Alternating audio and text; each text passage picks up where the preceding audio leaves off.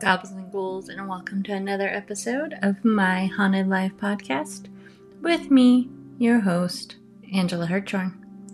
How is everyone doing today? I missed you all so very much. Between moving, getting ready for the Colorado Renaissance Festival, and recovering from New Orleans, there just was no way for me to get the podcast out as much as I wanted to. Uh, in fact, I am sitting on my bed recording this because none of my office is here yet. And it's been difficult. But nothing was going to stop me from getting an episode out this week. Special shout out to my friends over at Dark Matter Oddities and Artisan Collective and Bloody Mary's Haunted Museum and Spirit Shop in New Orleans, who are now carrying some of my work. So if you happen to be in the French Quarter, go check them out. And I'm really hoping to have them both on the podcast soon, schedules permitting. Today's show is brought to you by my grandmother, a frequent guest of the show. She just so happened to see an article in one of the local papers, the Pueblo Chieftain, one morning about some of the haunted happenings in the Pikes Peak area. I grew up in the area and literally live at the base of Pikes Peak and was completely taken aback when she read me the article over the phone.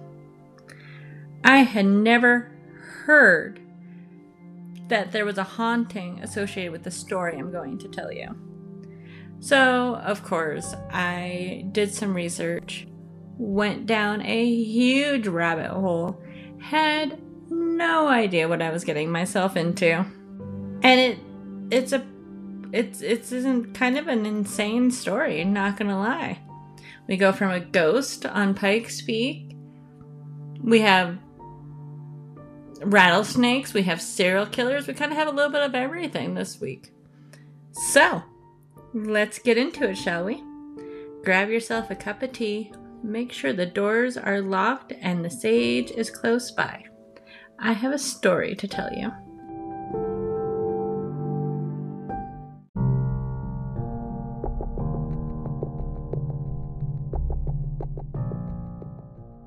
Imagine being in the prime of your life, happy and absolutely in love, recently married and traveling from California to Colorado to visit America's mountain with your brand new spouse on your honeymoon only to not survive the trip.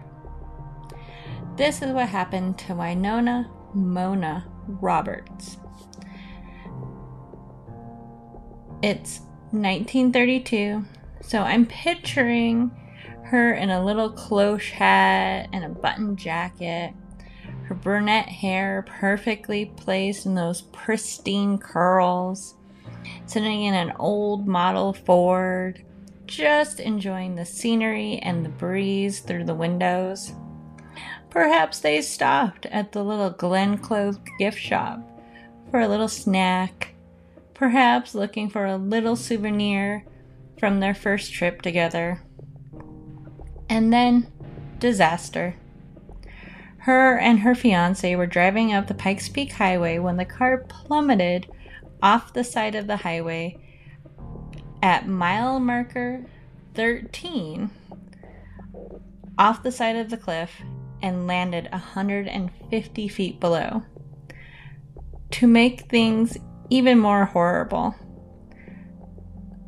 Winona Mona did not die in the crash. She survived, but was in really bad shape, sustaining a tremendous wound to the back of her head. She did, however, die three weeks later. Not from her injur- injuries sustained in the crash, but from drowning in a bathtub. And this is where things take a turn. What happened to the fiance, you might ask? He survived the accident completely unscathed. No scratches, no bruises, nothing. After Mona died, he took off. And this is where the story gets crazy.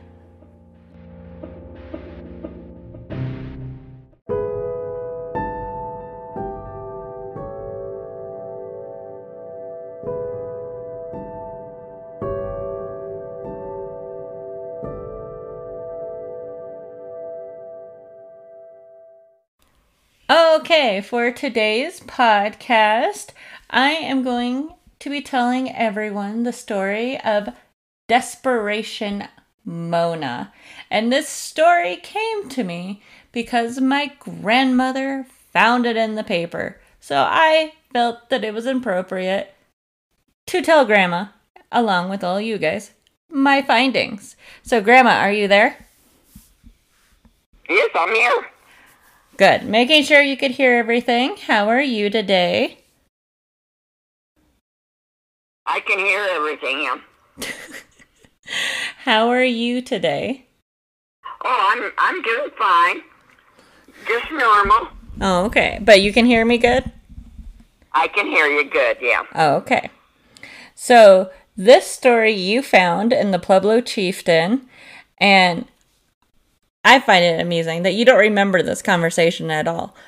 But uh, I'm going to retell you the story. So, you ready? I'm ready. Okay. In 1973, a man who worked on the Pikes Peak Highway stopped by Glen Cove gift shop after work to have a cigarette on his way down the mountain. He had worked on the mountain for about 33 years. So he was pretty used to all the sights and the sounds of the evening around there. But something different happened that night. As he took a drag off of his cigarette, a nude, wet woman with long dark hair came running out of the trees, gesturing for help. I can't even imagine that. That just sounds terrifying. Well, yeah, I thought she had a. Uh, I thought initially she had a dress on. Nope, she was naked. Okay. Uh, he hurried up, wrapped his jacket around the woman, and gave her a ride down the mountain. He remembers her arms and hands feeling very clammy, and her breath on the back of his neck felt icy cold. He drove her down to the toll booth at the bottom of the mountain, where the woman got off the bike, took off the jacket, and went running back up the mountain. The man was completely floored. He went home and decided he needed another cigarette. When he searched, probably needed a drink too. Right? Can you imagine? When he searched for his lighter in his jacket pocket, he found a receipt that he did not put there uh, for the Glen Clove Cove. I keep saying Clove. Uh, Cove gift shop dated September 21st, 1932. So that's a long time. I'm like, that's almost that, that's like right after you were born. Well, yeah, because I was born in 32. So yeah. what month was it? September, and it was the 21st. Oh, my. Must be a, a, a relative of mine. See? There you go. Get this. The next day, the man went back up to Glen Cove gift shop at mile marker 13. Auspicious, just say. Uh, to ask about the woman, see if anybody had seen anything or heard anything, that sort of thing. He was shocked to find out that many people had seen her over the decades. So, this is the 70s. So, people have been seeing her for like 40 years um, at this point. And, like, prominent people in the Springs. Like one of the articles I read said Spencer Penrose, which was one of the big investors in Colorado Springs and actually built We the built Colorado Springs practically, yeah. Yeah, exactly. Big, big, famous guy. Uh, apparently, he's the one that put up the money and built Pikes Peak Highway. He was a firm believer in Desperation Mona. I don't know if he ever saw her, but he was quoted to tell the story numerous times. And it is said that if you are up at mile marker 13 at dusk, you can see her gesturing in desperation. Hmm. So, this guy had given a ride to a ghost. I, did he go back up again? I, I think I would disappear and never go up that road again. Right? I don't know how I feel about it, to be perfectly honest. Like, I, I think it'd be. I think it would be a little bit. Uh, I'm assuming he just kept working. Nothing I saw said anything about him quitting. But I'll get into it later. Or actually, I mention it later, but not in your segment. So I'll tell you now. Since there's been so much construction on the highway with the new Summit House and everything going in, the construction workers have actually reported seeing sightings of her on the highway. This is just recent? Yeah, in the last couple years since they've been doing the construction. Wow. Is that Glen Cove gift house still there? Didn't they tear that down? I don't know. I was gonna look it up. From what I saw on the map, it's still there. But Well, I just thought it, someone one time I read that they were dismantling it because they were doing this road construction and it was in the way or something. I don't know what the reason. no, everything Because they were building that thing up on top of the hill. They, I guess they figured they didn't need the other one. Uh, as far as I can tell, it's still there. Hmm, Um, that'd be interesting. I think so. It, everything's there. It's over there by the uh, Crystal Reservoir. Oh, So it, it, on the map, it looked like it was halfway down the mountain or so. oh, I think that's where it's supposed to be. Yeah. okay, so yeah, it's there. I remember right through the years. I remember it being uh, that the road curved right in there. It took a big curve, going. You know, how the mountain highways were do. They Yeah. went back and forth and they curved. Yeah. Did you run in your research anything about when they did these races up there, Pikes Peak race, d- different races? This one guy went off the road right at that spot. He got, I don't know if it killed him or if he got injured really bad, and they had to go and do a rescue because he went sailing way, way down. Did you find anything in your research on that? I. And it was because he seen something, yeah. what? Um, I didn't go into any of the hill climb stuff. Um, and for those that don't know, the Pikes Peak International Hill Climb is this big, I want to say stock car, but I am not a race person, so Well, it Forgive this me. has been quite a few years ago, so it- Yeah. I don't what type of race it was. Yeah, I mean it's cars. It's it's cars going up the mountain. Um but um as much as I hate to say it, there's there has a tendency to be an accident almost every year. Um but I think in like like it's hundred uh I want to say it's like been going on for like a hundred years. I'm not sure, but there's only like seven, eight deaths associated with the hill climb. That's not yeah, terrible. I just stuck out. I remember reading about it when it happened. Yeah, and that the fact that the guys when they, I think they recovered him, whether he died from his injuries or if he just was taken to the hospital. But he said he had seen her, and it was on this curve on that Oh. road, right where that uh, gift shop was. No, I never. I mean that that that's where she is. It's mile marker thirteen, Glen Clove. This I know. I know nothing about. That's interesting. Well, they don't talk about those things anymore. It just that's history. It fades out. People forget. Yeah. Huh. No, that that that that's not one that I know. I know there I, the last death occurred only a couple years ago. He went off. Not that one. You're thinking an older one, right? Well, I know it was quite some time ago. Yeah. Okay. Yeah, I don't know.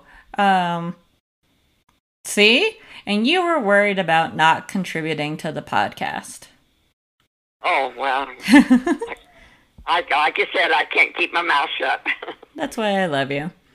Okay, so here, this is fun because I, I went it down such a rabbit hole with this. I didn't think I would find anything about this weird little local legend kind of thing of this woman who died on Pikes Peak.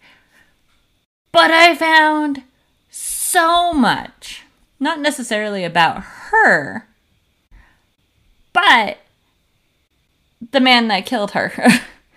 it wasn't an accident. Spoiler alert. Um so it it this the whole story is insane. So I'll just start at the beginning.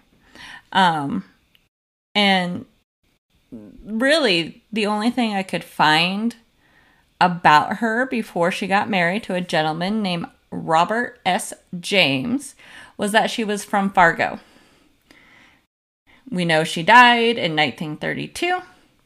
So there's like no social media to pour through. You, there I could not find family. I I dug for her. I've been on this story for god a couple months now, I think, and I just. Well, I think she was a newlywed, wasn't she? Yeah, they were newlywed, and which is a weird thing that comes into play. Uh, they had gotten married, and then three months later took this honeymoon. And remember the three months thing, because it comes in later, which is strange. So I almost, I, I, I honestly almost didn't do the podcast because there wasn't enough about her but the, the story is so weird, I have to share it. That being said, we have so much information on Robert. Long story short, spoiler alert, he's basically a real piece of shit human being. He, he's kind of the worst of the worst. Um, yeah, there was a lot of men like that at that time, yeah. Yeah. Uh, here's something. Little did poor Mona know that she was the first victim of a man that would become a serial killer. So hmm. I went and looked up the exact definition of a serial killer on the FBI website. And it states that there has been at least one attempt to formalize the definition of serial murder through leg- legislation. In 1998, a federal law was passed by the United States Congress titled Protection of Children from Sexual Predator Act of 1998, Title 18, United States Code, Chapter 51, Section 1111 it's a lot to say. Uh, this law includes a definition of serial killings. The term serial killings means a series of three or more killings, not less than one of which was committed within the U.S., having common characteristics such as to suggest that reasonable possibility that the crimes were committed by the same actor or actors. Also cited by the FBI, most of the definitions also required a period of time between the murders. This break in time was necessary to distinguish between a mass murder and a serial murderer. Serial murder required a temporal separation between the different murders, which is described as separate occasions, cooling off period, or emotional cooling off period. Yeah. So basically, to be a serial killer, you got to kill three or more people and have cooling off period in between. When it's rapidly done, that's when when it's mass murder. So you gotta you gotta follow me on this one. I'm following you. All right. So Ray, Raymond Liz Amba. So I'm not 100% sure how to say this last name, so I am just to butcher it. Um, it's Raymond Lesamba? Lesbama? I don't know. Was born in 1895 in Alabama to sharecroppers picking cotton when he learned he was the sole beneficiary of his uncle's $4,000 life insurance policy. Which was a lot of money then. Right? He learned early on that someone dying was the easiest way for him to make money. That's my fun little commentary there. He served in the army during the First World War as a private using the name Davis, which is strange. Uh, Lizamba, Lizbam, whatever, um, moved to Birmingham, Alabama, changed his name to Robert James, and went to Barber College. And it's weird because he always seems to come back to being a barber. It kind of has a Sweeney Todd feel every once in a while to it. Yeah. I, I, I don't know what that says about barbers. Um, Mona, who our our girl, our spirit, was actually his third wife. At age 26, he married Maud Duncan, who quickly divorced him for sadistic cruelty. Here's my thing. This is the ni- 1930s, 20s, it must be the 20s. And she's getting a divorce already? When. Well, getting a divorce was not a common thing. It Yeah. Almost, it was bad reputation, but sometimes, yeah, it- it did happen. I know, I know people back when kids I went to school with, the parents wasn't uh, like it is now, but then it was for those reasons. Yeah. Okay. See, that I didn't know. I just thought it was a really bad sign. Um his second wife, who I don't have a name for, uh, he completely abandoned. He just took off. He had moved to Kansas, opened a new barber shop, got re Well, that's something he was comfortable with. right? Oh, just wait. Barbershops always come back into it. It's so weird. He got remarried to this woman when someone came into his barbershop one day, shotgun in hand, accusing Robert of getting his daughter pregnant. So Robert completely skipped town, abandoning his wife, and went to Fargo. He was a busy little boy, wasn't he? Right? In Fargo, he opened another barber shop and eventually met Mona, married her, and took out a life insurance policy on her. And three months into their marriage, they finally left for their honeymoon in Colorado. I have a feeling you're you have an idea where this is going. In Well, yeah, he was planning to kill her. That was the reason for the insurance. Yeah. Uh huh. In 1941, a legal document in Lizamba versus People. So, one of the times he was in court. While driving down Pikes Peak, their automobile went off the road. James went for a. So, this is James' story. Uh, when the persons called upon reached the automobile, they found James's wife laying partly outside the car with her head badly crushed and a bloody hammer in the back of the car. James appeared unhurt. To me, this was weird because they made a note of this bloody hammer, but didn't think anything more of it. Like, it wasn't taken into evidence. It was just like, oh, yeah, there's a bloody hammer in the back seat. Okay. Well, this now this identifies for you what women were not considered worth anything. Well, yeah. Uh, and she didn't die. She actually survived this either accident or some people think because my question and this was a weird thing i never found in any of the documentation was what was the state of the car?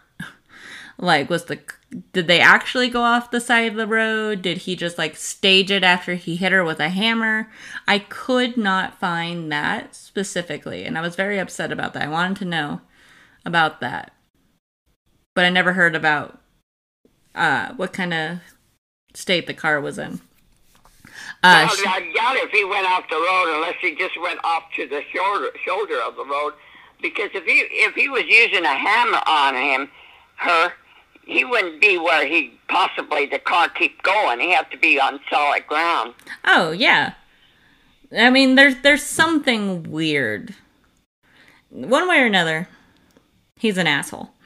Um, and here's well, the, the aren't all men that.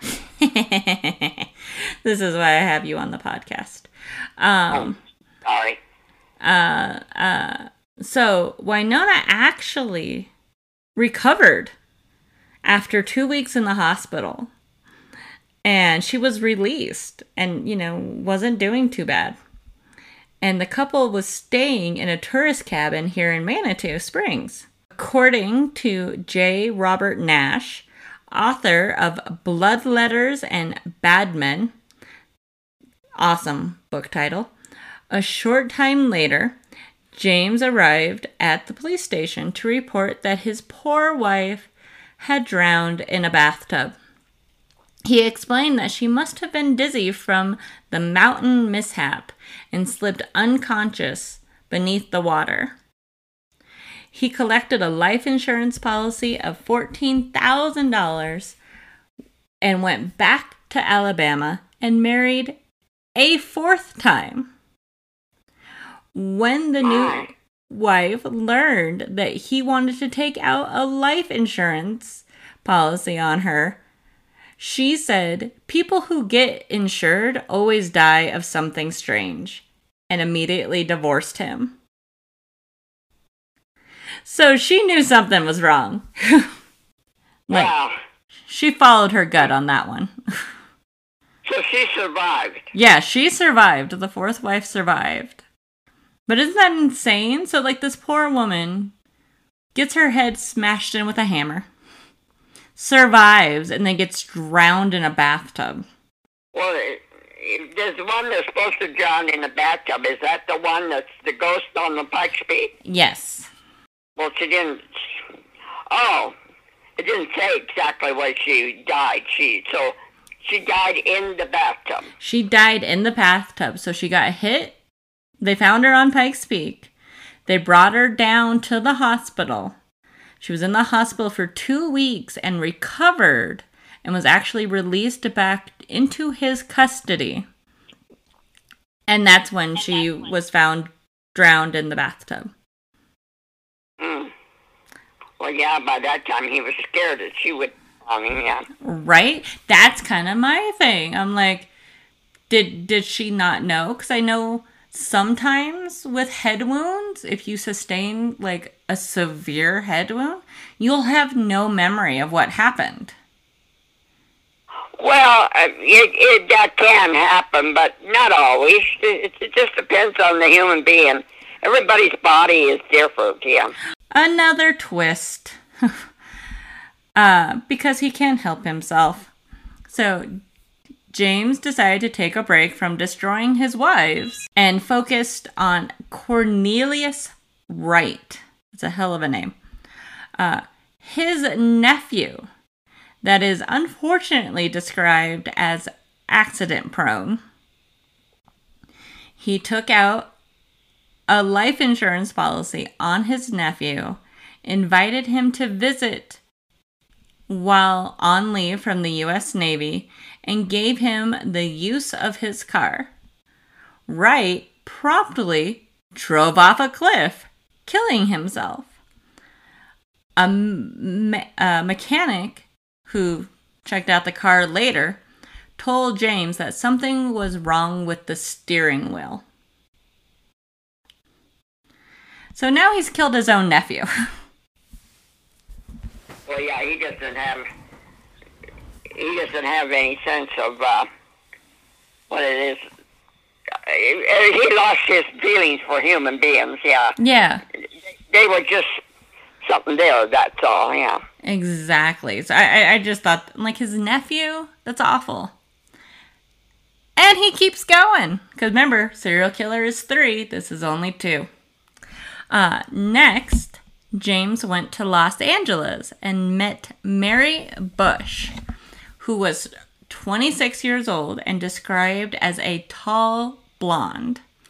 He hired her as a manicurist for his new barber shop. Now, this this part of the story gets really dark. Like, I know it was pretty dark before. This takes it a couple levels darker.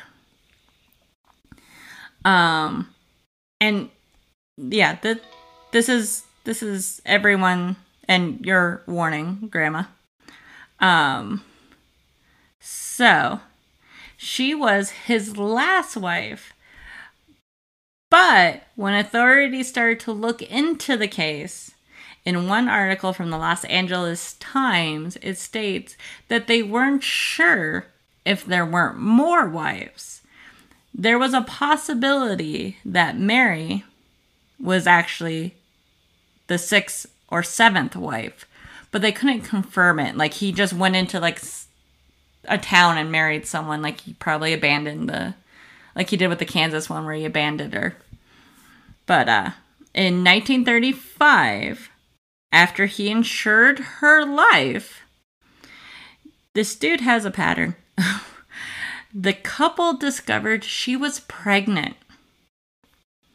Mary insisted on an abortion, which I also find very interesting that this is 1935 and she's asking for an abortion. I know they've happened and they've always have happened, but I think Oh, that it's always been known to happen. That's what why it was so dangerous because it was done very uh, unscientifically. Yeah. Yeah. Just wait. uh, James persuaded a friend, Charlie Hope, to pose as a doctor to do the abortion. In the meantime, the two men got a hold of two rattlesnakes. And it sounds like Charlie was actually the one that went in to buy the rattlesnakes for him, but that's not important. Uh, Hope says he arrived at the house to find that James had blindfolded his wife or taped her mouth and eyes shut and had tied her to the kitchen table or a chair, depending on which article you read. They poured whiskey down her throat, telling her that it would dull the pain, and then stuck her feet into a box containing the snakes so they could bite her and left her to die. They had only Well, been he was married, a nice guy. right? They had only been married three months. So they've been evil for years, going back and back and back. You kind of wonder where these guys come up with all these ideas. right? But here's the thing she didn't die. um, She didn't die from the snakes. no, she didn't die from the snakes. Um, uh, it, it comes in later, but the snakes, they they actually had them at trial, and they think maybe they were just too young to produce that much venom. But no, she didn't die. uh, when um, James came home from work, she was still alive. So uh, later, Charlie Hope testified that James then drowned her in the bath, dragged her out to the lily fish pond that they had in the garden, and left her face down in the water to accidentally be discovered the next day. Well, yeah, I mean, he's setting the stage, yeah. Yep. Uh, and in uh, this case file I read, it stated that James was at his barber shop on August 5th. That evening, he took two friends home for dinner. When they arrived at the house, when they arrived, the house was dark and empty, and upon a search of the grounds, his wife's body was found in the position indicated. An autopsy showed the lungs were almost filled with water. The left great toe showed a puncture, and the left leg was greatly swollen and almost black. Nothing came Ah. of the investigation because they believed it was an accident. Well, that's why, why isn't it the modern age we got forensics that can see things people are trained for, yeah. Right? I'm just like, nobody's checking this. And this is the thing. And it's so frustrating. Okay, I'll tell you. I, I, I gotta tell you the first part. I'm jumping ahead. I'm sorry. So, he was able to go on and collect $20,000 in life insurance this time because it was an accidental death and he was trying to collect twice the amount of insurance. Um, I'm not good with insurance, so if you understand this, you can explain it. Uh, but apparently, there's something called double indemnity. Indemnity, yeah. Yeah. Uh, and so, in some insurance clauses, that in the case of an accidental death, the beneficiaries can claim twice the amount of the original insurance claim. And this is where people start paying attention. because the insurers, the, the insurance company, thought something was odd. Not the fact that this guy had multiple dead people around him claiming their insurance, but they were certainly not okay with him claiming twice the money. So a new investigation was opened into Mary's death. It's, Well, it was about time. right? But it's not done by the police. I, I think the police were watching him. I, from everything I was gathering, like I think the police had an eye on him, but they didn't have enough evidence to do anything with. Um, on April nineteenth, nineteen thirty-six, officers arrested James for the crime of incest against a Miss Wright. I have no idea who this person is. It doesn't say anything. It just says incest. And then if you read uh, the court documents, it says a Miss Wright. I don't even know if that's her real name. I- well, when, when the initial murders were starting, wasn't there a name right there you mentioned? uh oh, you're right. The nephew was Cornelius Wright. Okay, so then, oh, that's where the incest come in. Must have been a, does, maybe his sister or his mother or something. Yeah, Um, maybe a niece. yeah it could have been a niece, yeah. I A female relative. Well, that, that would narrow it down. Yeah. Yeah. You're right, because it was. It was Cornelius Wright. Ah, I didn't put that together. Nice. So, this, I don't know how I feel about this. It, it reminds me of Al Capone, you know, notorious gangster, drug dealer, possible murderer, getting arrested for not paying his taxes. It, Well, that's the only thing they could charge on him. it, it was just kind of this random plot twist in the whole story. I mean, Well, that's, Good. that's the type of people that are just well, they're kind of schizophrenic. By uh, I'm not going to mention name on now, but that's kind of how he does things. Yeah, Mm-hmm. that's why they're they're stressing the taxes now because they want to make sure. Yeah, Right. but So that kind of gives you an idea what the psychic makeup of people like that are, can be. Yeah, they can be dangerous well, that's why it's so. one way or the other, either physically or verbally or whatever. Yeah. Well, it's, it just kills me that not one of his wives, but a poor another woman who's come across his path.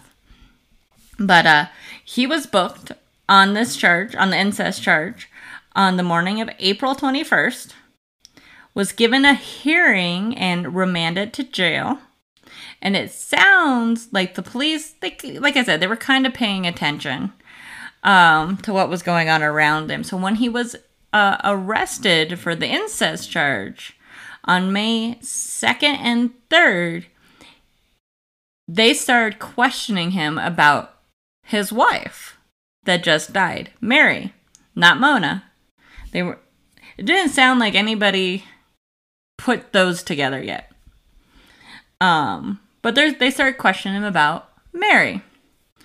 And he very quickly confessed and told them everything. So, James and Hope, the guy that was with him, were indicted on May 6, 1936, for Mary's murder back in August. Hope pled guilty and was sentenced to life imprisonment. James pled not guilty. And so the trial started. Hope turned on James real quick. At yeah, the that's where, at get this, at the trial, Hope demonstrated like he got up and demonstrated how Mary's feet were put into the box. He also identified the snakes. And it honestly sounds like the snakes became like the star witnesses on the stands. Like yeah, that was that's good evidence. Yeah. right? Like uh um there were human witnesses that were brought in as well to identify that uh they were the snakes that were bought in question. You know, they're the ones Hope ha- had. Um and I can't like pit I can't help but picture like, you know, the classic lineup um stage and like every law and order and every like true crime movie there's always that lineup of all the um suspected guys in the back i'm just picturing that with rattlesnakes Yeah. and and these people picking which rattlesnakes were did them they even named the rattlesnakes they named. We have to give it an identity. yeah they named them lightning and lethal well, those are fitting up names. Yeah. right The lethal, lethal for sure. Yeah. It's just like, really? And they even brought live rattlesnakes into the courtroom. And according to the defense, to frighten and prejudice the jury. Like, the whole thing was really, it was really a spectacle. Um, and his lawyers tried everything to get James off. Um, Lily, can you hear the squeaking behind me? Yes, I can. Which one's that? Lily, what are you doing? She, she's contributing to the story. Apparently, I don't know what she's squeaking about. Anyways, uh, so, like I said, his lawyers tried everything to get James off. First, that his confess- confession on May 2nd and 3rd were not admissible because he was subjected to 48 hours of nonstop questioning.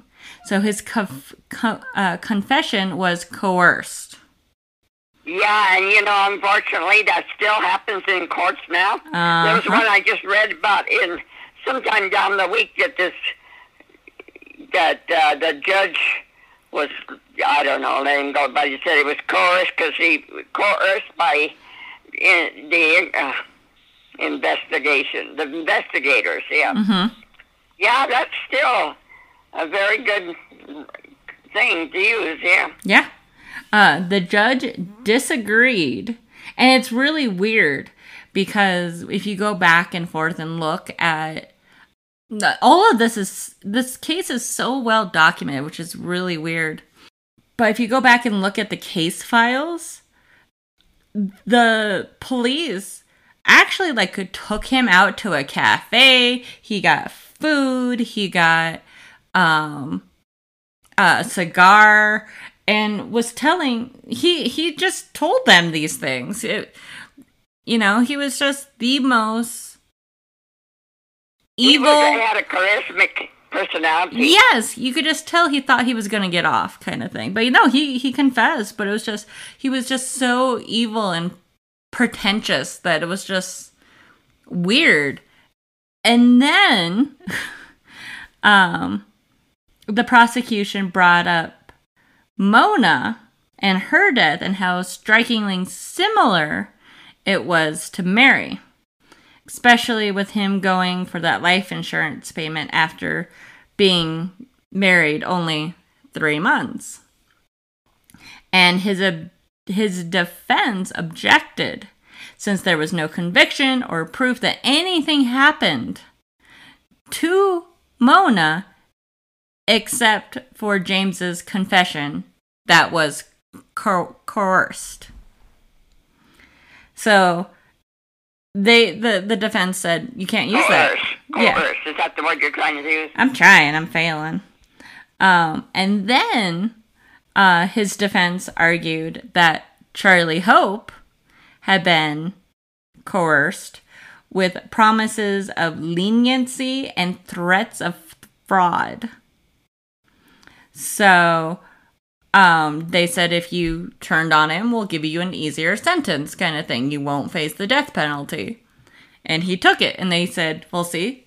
You can't trust his statement. He's just doing what the police tell him to." Which I also found fascinating. And then, and again, it just kept going. They also argued that the testimony of an accomplice must be collaborated to be taken into evidence. And Hope's was not collaborated and therefore should be thrown out.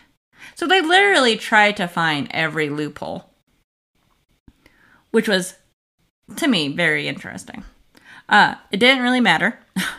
he was found guilty and sentenced to death.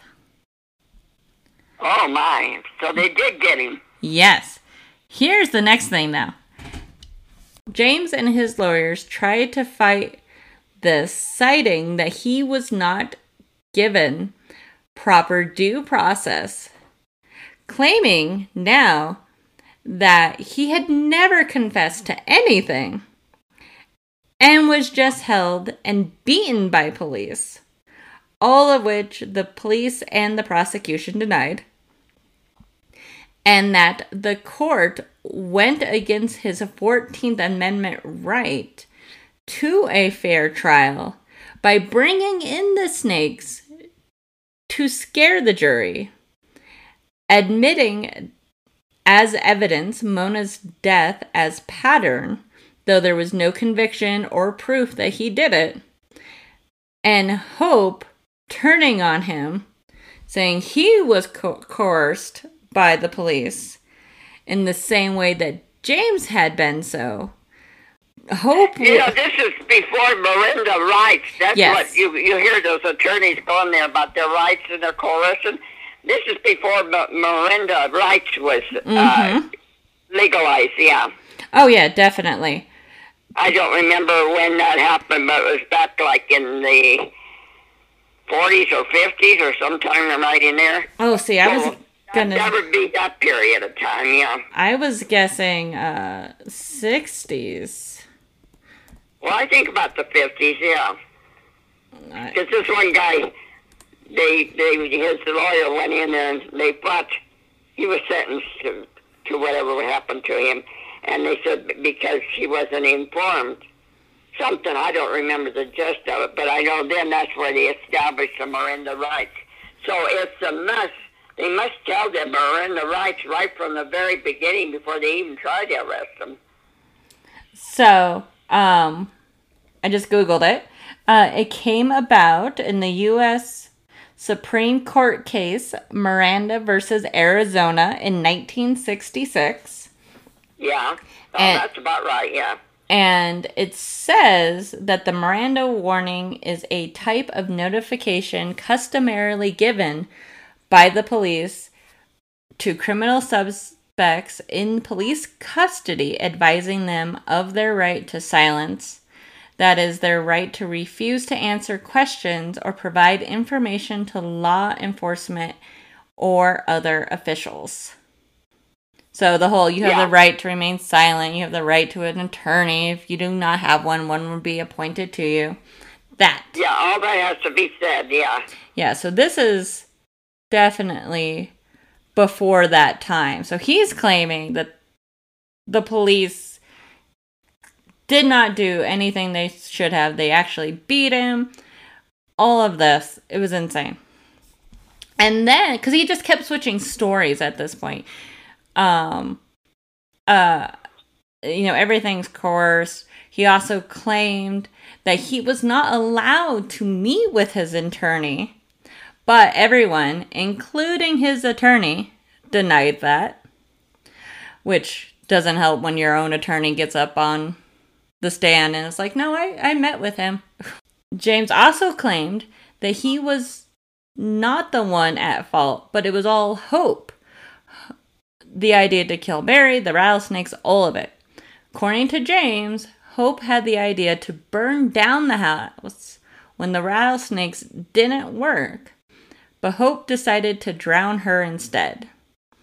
James states that he was under the impression that Hope was just there to help with the abortion and didn't understand why Hope had drowned his wife.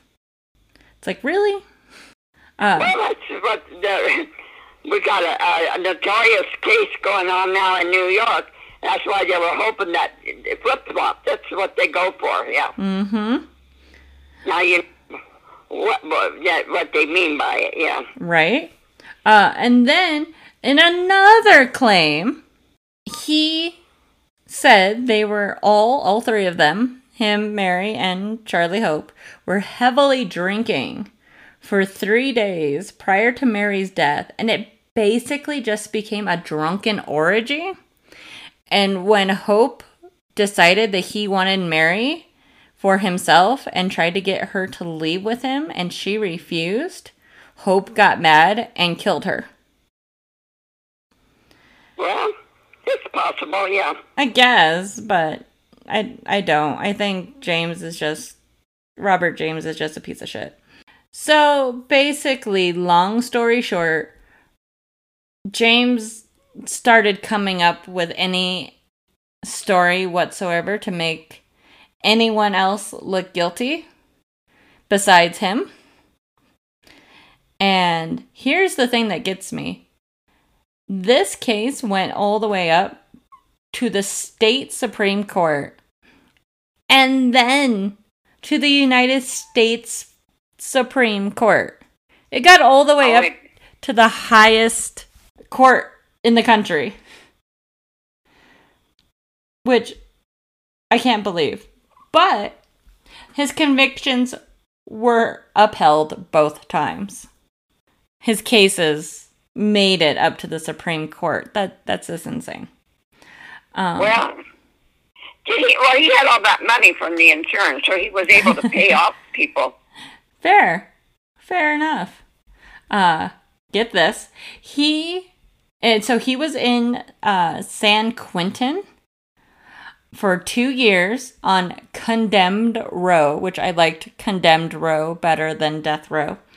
Uh and for some reason, like they always do, he became very religious. Yeah. So much so that the other convicts started calling him Holy Joe. Talk about charismatic. Right? Doesn't that kind of sound familiar with other personality we're putting up with now? It, it's just like, really? Uh, so he ended up uh, facing the gallows for the death of his wife. And this I thought was interesting because I'm like, really? 1930, whenever this was, seven, I think is when he was officially convicted. I'm sorry, 1936 is when he was convicted. I thought that was a little bit late for hangings. So I had to Oh, look no. No, Hangings, hangings were still done even when I was young. well, yeah. Well, I was young at 32, but Yeah. even up later on. And then they went to, to uh, firing squads, then the electric chair, well, electric chair and the firing squads, yeah. um, And now the, the lethal weapon, um, uh, lethal injection. Yeah. Lethal weapon Yeah, is uh, hanging, Marlboro. hanging was very, very common, yeah. But uh, so this, I so I had to look it up because I was um intrigued. But in California, in 1937, uh, a law uh, was passed decreeing execution in California was going to be gas instead of hanging. So he missed it by a year. And he was um, the last man killed on the gallows in California. Because everything switched. Oh, switched. that where they had him in jail? Was in California? He ended up he stayed in California. Um and cuz uh where he killed Mary and his last barbershop, he was uh in Los Angeles. Oh, I was thinking that Colorado Pikes Peak was with that Mona, yeah. He never got convicted of Mona. Just that he's happened to confess. Um, which is weird. They might not. I wonder if they ever would have connected him. But anyways, so uh, he ended up on May first, nineteen forty-two. Rattlesnake James, as he had started to be known, was executed by gallows at San Quentin. The rope was not the right length. It was actually too long. So it didn't have like the proper snap. So it took him a whole 10 minutes to die. Well, that's considering he had a bad laugh. That's still cruel. Uh, he was only 48 years old. He did all this destruction in 48 years. well, you know, going back to that time, that decade, that wasn't really too old. You know, life expectancy kept getting older and older, Oh, but fair. around about that time, that was kind of average. Fifty was getting really to be real old, yeah. Okay. Uh, just random final note. He willed all of his possessions to his sister, a Mrs. Ava Murphy of Birmingham, who also claimed his body. I assumed he's probably buried somewhere out there. I didn't look. so that is the story of uh, Rattlesnake James and poor Desperation Mona, And she has not given up. She's still there. Right? Like I said, the construction workers are still seeing her, apparently. Yeah, yeah. It, it, there's a story of her uh, of that seeing that figure hmm keeps popping up, and sometimes people say, "Well, she was you're in, in they were in, intoxicated," and the others said, "No, they're crazy." You know, sometimes they deny it, but yeah, it keeps showing up every once in a while. It takes a while, but take every once in a while it shows up. Yeah, and And I think it depends on what time of the day. yeah, uh, the the legend says dusk. From everything I read, it was like dusk. Yeah. Oh, dusk. You're saying dusk. I couldn't figure out what word you were saying. Yeah. I was making words up again. Very weird, very sad story. You did a real good job of researching that. It's really interesting. Well, that like most of a lot of my um, research came from the Supreme Court documents. The state, The state and the U.S. Supreme, yeah, both. I could tell so, you. well, it, was, it was getting that much where it got to the uh, uh, National Supreme Court Yeah, uh, there, it, it drew a lot of interest. So there definitely would have been a lot of documentation made. Yeah. And it's fascinating. Um, this website that you would hate. It's called Murderpedia. It's all about uh serial killers. Like you look up a serial killer and there's all these newspaper documents and websites and it has all this information where you can look up the killer. Hmm. First-hand documents. So uh the one that I read was the US Supreme Court Liz Lesben, whatever his real name is, versus people of the state of California. And Oh, so he, was all his trial in California, uh, this one, yes, yeah, no, everything was in California. but none in Colorado. No, he never got convicted in Colorado. He, after Mona died, he took off with the money. Well, I wonder whereabouts in Manitou Springs he he was staying at. Right? So I I've been trying to look that up and there's two um uh uh theories that I've seen. One is the Cliff House, which is an old gorgeous hotel. Yeah, that's been there forever. Yeah. Exactly. And the other one is a bed and breakfast called On a Ledge, which is funny because, you know, with everything going off of cliffs in this story. Um, but it's On a Ledge bed and breakfast. I don't know if it still exists. Well, you, you initially said that that the article said that he was staying in a tourist cabin. Yeah. Yeah. So th- those are my theories about where about he was staying. Well, maybe it's where you're you're living now. God, don't say that. Wouldn't that be weird? Yes, that would be weird. maybe that was what was wrong with Lily. Why she was doing so much growling. maybe she's picking up something. You were trying so hard to make my poor new little house be haunted. Which, Well, I think that would be interesting. It'd be entertaining. I had that one in Denver, and she was entertaining, or he, whatever it was. Yeah.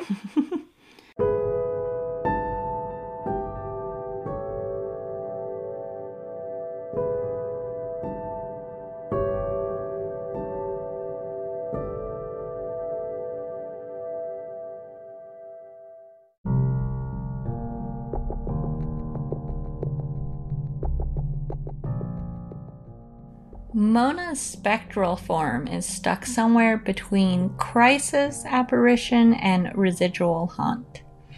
A crisis apparition is seen most commonly only once by a close family member to let them know something is wrong with someone, like they were in an accident or that they had died. These apparitions are created from extreme trauma and are seen in that state, which is why they have a tendency to be very frightening. A lot of time, these spirits are seen as wet and nude. Sounds like our girl. Even though that's not how they were when they died. Why? No idea, but it's a thing. They are able to interact with the person they are showing themselves to and usually fade away when they have delivered some kind of message. A residual haunt is more like stuck energy, replaying on a loop over and over again. Most pl- most people believe you can't interact with it. So Mona Mona is something different. She's like a combination of these two paranormal ideas. She is more akin to the spirits like Resurrection Mary and other spirits that die along busy roadways, like apparitions of highwaymen. They are in their own little world, basically, doing their own thing, going about their ghostly little lives. They seem to be able to interact with the living, getting into cars or riding on motorcycles, carrying on full conversations, and then at a certain point in the road, they're just gone. It's like they can't go any further. This year, the Pikes Peak Cog Railway and the new Summit House have opened on Pikes Peak after a few years of being closed. Parts of the highway at times were closed due to the construction. Among the construction workers, sightings of Mona in the evenings have increased dramatically. Maybe because her road was under construction, or maybe because she had a captive audience. If you find yourself driving up the Pikes Peak Highway, make sure to stop into the Glen Cove gift shop.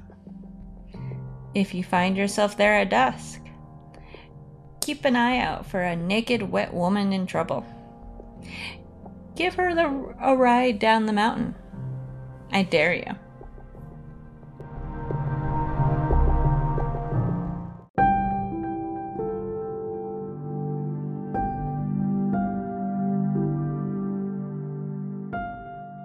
A big thank you to the amazing and wonderful woman that is my grandmother, who gets a little too excited to send me creepy stories for the podcast now.